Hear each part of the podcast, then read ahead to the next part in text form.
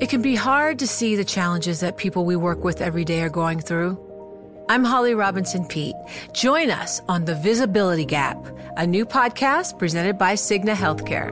Download it wherever you get your podcasts. From Silicon Valley to Wall Street, the promise and perils of artificial intelligence are playing out on the world stage. But what will the next phase of AI adoption look like? Which companies, from big tech to startups, will dominate? And where do the risks and unintended consequences lie?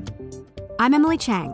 Join me at Bloomberg Tech in San Francisco, May 9th, to answer many of the industry's burning questions, alongside Snap's Evan Spiegel, Xbox President Sarah Bond, OpenAI's Brad Lightcap, top researcher Dr. Fei Fei Li of Stanford, and many more. More details and just a few tickets left at bloomberg.com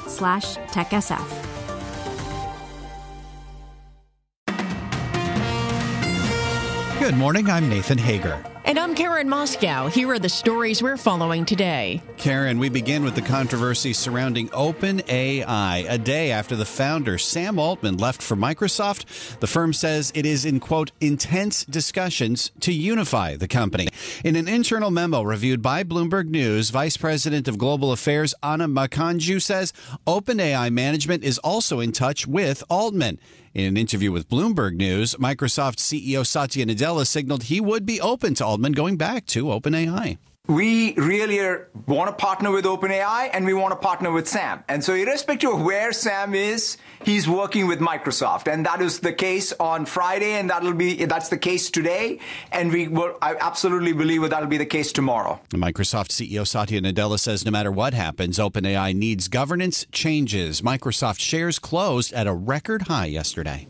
Well, Nathan, nearly all of OpenAI's employees threatened to quit and follow Altman to Microsoft unless the current board resign. Gene Munster, managing partner at Deepwater Asset Management, thinks Altman will land back at OpenAI. The board's going to be gone.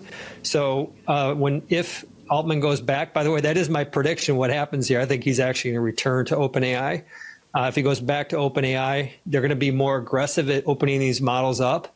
And if he stays with Microsoft, they're going to be more aggressive. And I think at the end of the day, you're probably going to see faster adoption of AI features it's been coming at a neck break speed, but I think it's going to be even faster based on everything that's happened here. This is really allowing Altman to take his gloves off and probably do what he's wanted to do for the last eight years. And that's Deepwater Asset Management's Gene Munster speaking to Bloomberg. Now let's get to the latest from the Middle East. The leader of Hamas, Ismail Haniyeh, says his group is close to reaching a truce agreement with Israel through talks mediated by Qatar. President Biden has said both sides are near a deal to free some of the 240 hostages Hamas seized in the October 7th attack. White House National Security spokesman John Kirby says there would need to be a pause in the fighting. If you're going to secure the release of hostages, and we certainly hope we're going to be able to do that soon, you got to make sure they can get from where they are to safety and do that as safely as possible, which means you're going to have to have at least a temporary localized stop in the fighting. White House spokesman John Kirby says it's been difficult getting information on the hostages because Hamas has control of that access. Meantime, Israeli forces continue to engage in heavy fighting in the northern Gaza Strip. Israel's taken control of much of the Al Shifa hospital, which it says Hamas used as a command and control center. Well, Nathan, the White House has opened accounts on Meta's social media platform Threads for the president and vice president, and Bloomberg's Ed Baxter has the details. The White House says it's just another way to meet people where they are. It says it's been using different forms of media since the beginning of the administration, and this has been in motion for several weeks now. But the timing does come in the wake of Elon Musk's endorsement of anti Semitic content, and according to sources, the White House is not considering ending its use of X accounts because of that, although they do say the Musk post angered Biden and his aides. Ed Baxter, Bloomberg Radio. Okay, Ed, thank you. A new front's opening in the U.S. China chip conflict. President Biden is shifting focus to an emerging area of the contest for technological supremacy the process of packaging semiconductors that is increasingly seen as a path to achieving higher performance. The U.S. isn't alone, though, in recognizing the potential of so called advanced packaging. China, too, is capitalizing on an area that is not subject to sanctions, capturing global market share and achieving progress that it was denied in manufacturing high end chips. Well, staying with chips, Nathan, NVIDIA reports earnings after the bell. The high flying semiconductor stock is up 245% so far this year. Mandeep Singh Senior technology analyst for Bloomberg says Nvidia shares closed at an all time high yesterday. And uh, Karen was staying on the earnings front. Zoom reported better than expected revenue on strong enterprise sales. The company, whose signature video software became the essential communications tool for homebound Americans during the pandemic, has now turned its focus to business customers. Zoom has added features for those clients, including word processing, and stepped up the use of artificial intelligence to buttress its main video conferencing service. Nathan, investors also have their eyes on U.S. Treasuries, wondering if the world's deepest debt market will suffer a third straight year of losses. And we get more in this live report from Bloomberg's John Tucker. John, good morning. Karen, investors who anticipated 2023 would be the year of the bond were instead hit by waves of turmoil. But the year may have a happy ending as Treasuries soar this month. Traders now bet the Fed is done with hiking interest rates and, in fact, will cut rates in the first half of next year. They hope that happy narrative gets support when the Fed today releases minutes of its last policy meeting. The surge in bond prices also got a green light to continue yesterday after an auction of 20 year debt went off without a hitch. U.S. Treasuries have gained 2.6% this month through Friday, cutting their loss for the year to merely two tenths of a percent, according to data compiled by Bloomberg. John Tucker, Bloomberg Radio. All right, John, thank you. Finally, as we approach the Thanksgiving holiday, Black Friday and Cyber Monday spending are projected to hit new highs. Consumers plan to spend an average of $567 during those two shopping events. That would be a 13% increase from last year. That result is a record for Deloitte's annual Black Friday Cyber Monday survey. About 84% of shoppers say they feel confident enough to stick with the budgets they set in September. 4 in 10 say they will finish their holiday shopping during this long holiday weekend. Futures pointing to a modestly higher open this morning on Wall Street. This is Bloomberg. Right, Nathan, thanks. It's time now for a look at some of the other stories making news around the world. For that, we're joined by Bloomberg's Amy Morris. Amy, good morning. Good morning, Karen. Police in Ohio say a shooter opened fire at a Walmart wounding four people before apparently killing himself. The attack took place last night at a Walmart in Beavercreek in the Dayton metropolitan area. Beavercreek Police Captain Scott Molnar says the four victims are currently being treated for their injuries. Injured four victims uh, the conditions of the victims right now is unknown as they were all transported to area hospitals for treatment. Police did not immediately release the name of the gunman or a possible motive for the attack. Meanwhile, in Colorado, another mass shooting. Police say three people are dead and fourth is in critical condition after a gunman opened fire in Custer County. Police say that gunman is on the run. They believe he was in a civil dispute with one of the victims over property lines. Donald Trump's gag order hearing is over. A panel of three federal appeals witnesses appeared reluctant to give Trump a green light to resume public attacks on witnesses, prosecutors, and court staff, but they did signal that they would be open to narrowing the scope of the gag order. Judge Patricia Millett. We certainly want to make sure that the criminal trial process and its integrity and its truth finding function are protected. But we've got to use a careful scalpel here and not step into really sort of skewing the political arena, don't we? The D.C. Circuit put the case on a fast track rather than a typical appeal, but did not say when it plans to rule. Trump's lawyers have already said they'll ask the Supreme Court to intervene if the appeals court doesn't lift the full order. Thanksgiving's just two days away, but the travel rush is already underway. By road, rail, or runway, millions of Americans are traveling this week. TSA expects this to be one of the busiest travel periods of the year. This traveler flying out of the Oakland International Airport refuses to lose her cool if things go awry. I imagine there'll be a few, but I'll just roll with it. AAA says today and tomorrow are peak travel windows when nearly 5 million people will pass through airports, a million people will ride the rails, and 50 million Americans will be on the highway. Global news 24 hours a day and whenever you want it with Bloomberg News Now. I'm Amy Morris and this is Bloomberg. Karen. Right, Amy, thank you. Well, we do bring you news throughout the day right here on Bloomberg Radio. But as you heard Amy say, now you can get the latest news on demand whenever you want it. Just subscribe to Bloomberg News Now to get the latest headlines at the click of a button. Get informed on your schedule. You can listen and subscribe to Bloomberg News Now on the Bloomberg Business app, Bloomberg.com, plus Apple, Spotify, and anywhere else you get your podcasts.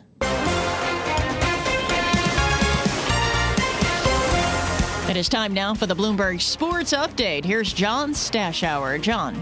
Karen, Philadelphia Eagles coach Nick Sirianni admits the previous game between his team and the Kansas City Chiefs a little bit more important. That was last February's Super Bowl, won by KC. But the Eagles did get some revenge in a Monday nighter at Arrowhead Stadium, winning 21 to 17. They trailed 17 to 7 at halftime. Jalen Hurts scored a touchdown in the third quarter, and then the go-ahead TD on a quarterback sneak capping an 80-yard drive with 6:20 remaining. The Eagles are nine and one. They're the first team since the Colts in 2005 and six to start consecutive seasons with that good of a record. Quarterback change in New York, no surprise. The Jets benching the struggling Zach Wilson, turning to Tim Boyle, who's only made three NFL starts and has never won a game. Joe Flacco signing with the Cleveland Browns, although the Browns will keep Dorian Thompson Robinson, the rookie, as their starter, replacing the injured Deshaun Watson. Geno Smith has an elbow injury, hopeful that he can play for Seattle in a game Thursday night against the 49ers.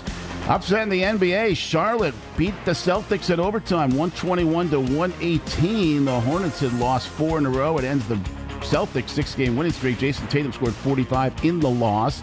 The Warriors had lost six in a row, but got Steph Curry back in the lineup, and he scored 32 in a 121 116 win over Houston. Six straight loss for Washington, beaten home by Milwaukee 142 to 129. Giannis Antetokounmpo scored 42, shot 20 of 23. Bruins lost in overtime at Tampa Bay. John Stashower with Bloomberg Sports. Karen? All right, John, thank you. Well, coming up on Bloomberg Daybreak, you've been hearing a lot about OpenAI and Sam Altman and Microsoft, of course. We'll be talking to the Microsoft CEO, Satya Nadella. He joined our Emily Chang, and uh, he's going to discuss this entire story with us straight ahead. And ahead of that conversation, futures are lower, with S&P futures down a tenth of a percent, down about five points. And this is Bloomberg. From Silicon Valley to Wall Street, the promise and perils of artificial intelligence are playing out on the world stage. But what will the next phase of AI adoption look like? Which companies, from big tech to startups, will dominate? And where do the risks and unintended consequences lie? I'm Emily Chang. Join me at Bloomberg Tech in San Francisco, May 9th, to answer many of the industry's burning questions, alongside Snap's Evan Spiegel, Xbox President Sarah Bond, OpenAI's Brad Lightcap, top researcher Dr. Fei Fei Li of Stanford, and many more. More details and just a few tickets left at bloomberg.com slash techsf.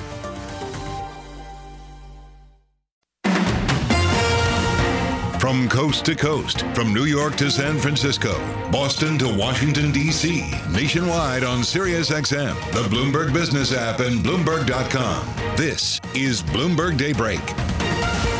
Good morning. I'm Nathan Hager. We continue to follow the saga at OpenAI after a whirlwind of events over the weekend led to the ouster of co founder Sam Altman, only for Microsoft to bring him on.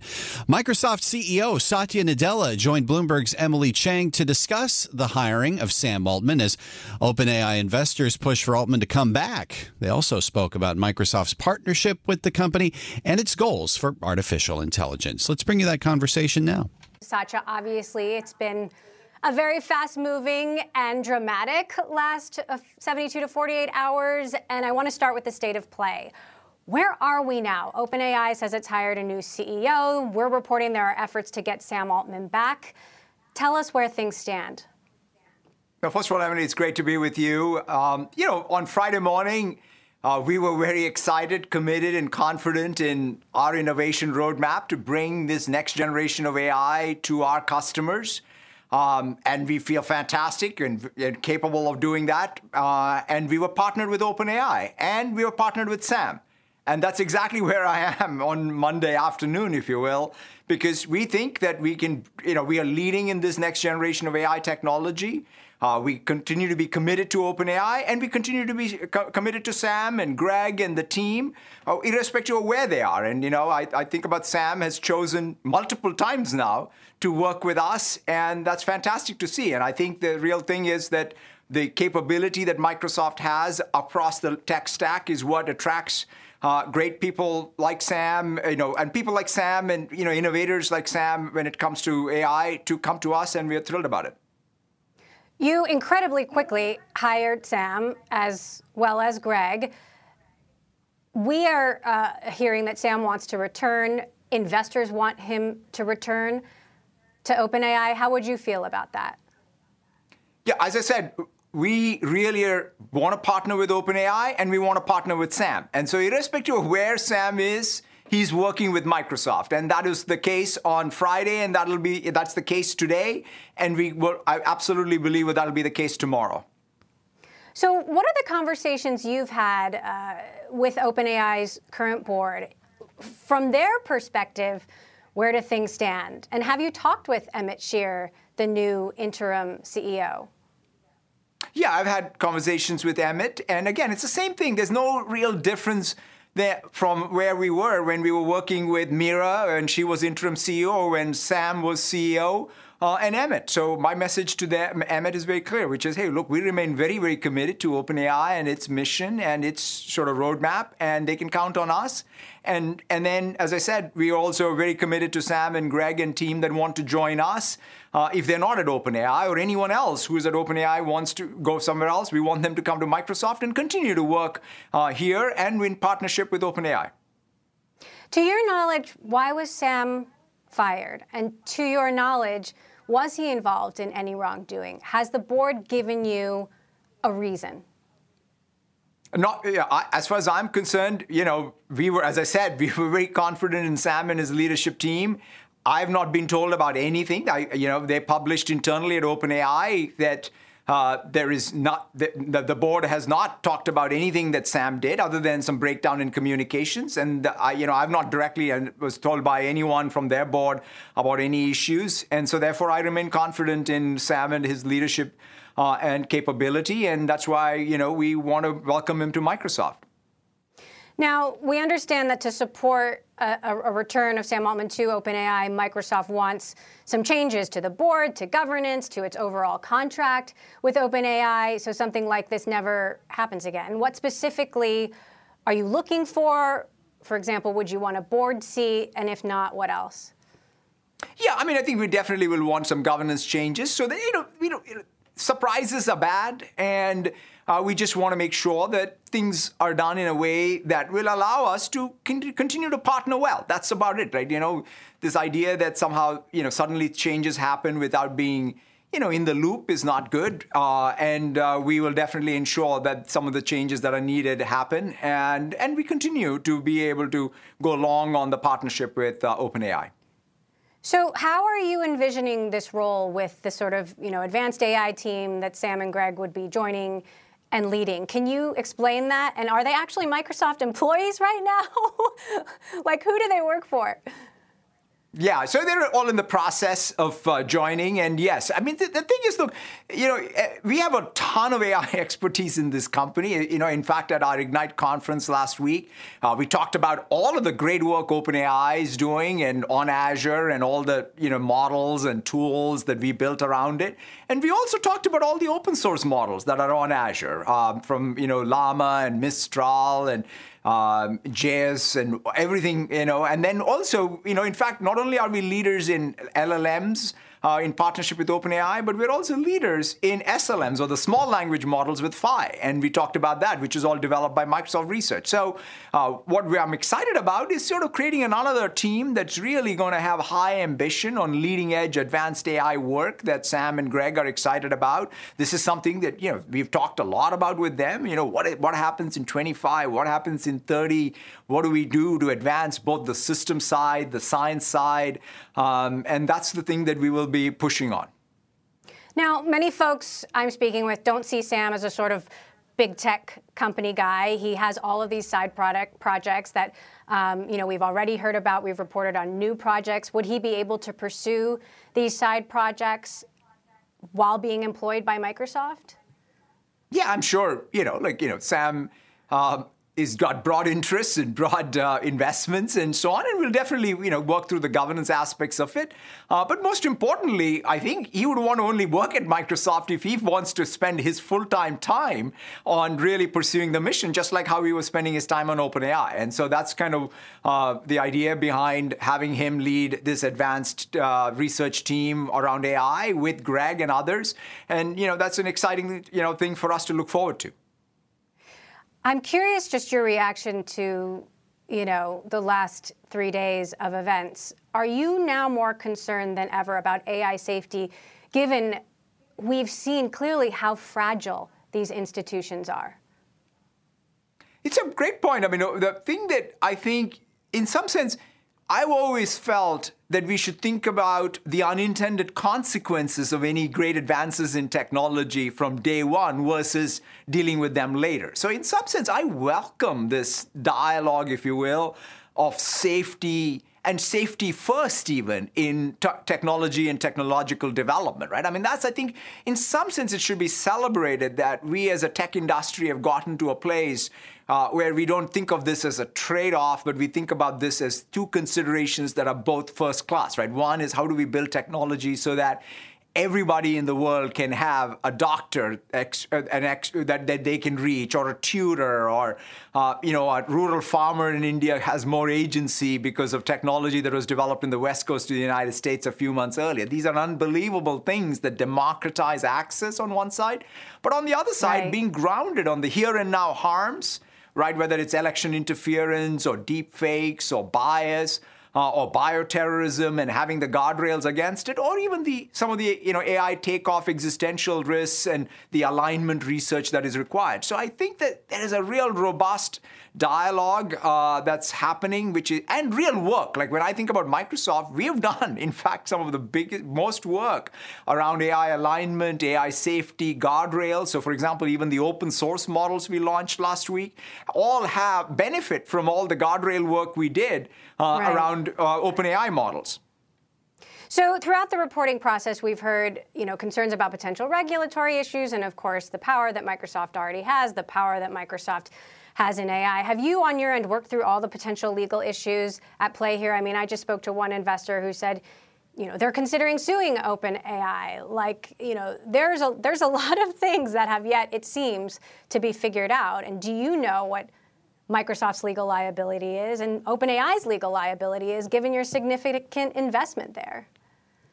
Yeah, look, I, I'm I, I'm most focused on and most excited about our ability to continue to innovate, Emily. I mean, I, I'll let the lawyers sort of figure out what liabilities are, but I think we have all the capability, all the IP, uh, and all the things that we need in order to continue to essentially control our destiny here so that we can continue to innovate on behalf of our customers. That's what matters. That's what makes Microsoft Microsoft. Uh, and we'll continue to do what we need to do. Okay, so quick last question. This is today. Who's going to be CEO of OpenAI tomorrow? You tell me. I will leave it to OpenAI and its board. Microsoft CEO Satya Nadella says no matter what happens, OpenAI needs governance changes. Microsoft shares closed at a record high yesterday. This is Bloomberg Daybreak Today, your morning brief on the stories making news from Wall Street to Washington and beyond. Look for us on your podcast feed at 6 a.m. Eastern each morning on Apple, Spotify, and anywhere else you get your podcasts. You can also listen live each morning starting at 5 a.m. Wall Street time on Bloomberg 1130 in New York, Bloomberg 99.1 in Washington, Bloomberg 1061 in Boston, and Bloomberg 960 in San Francisco. Our flagship New York station is also available on your Amazon Alexa devices. Just say, Alexa, play Bloomberg 1130. Plus, listen coast to coast on the Bloomberg Business app, SiriusXM, the iHeartRadio app, and on Bloomberg.com. I'm Nathan Hager. And I'm Karen Moskow. Join us again tomorrow morning for all the news you need to start your day right here on Bloomberg Daybreak.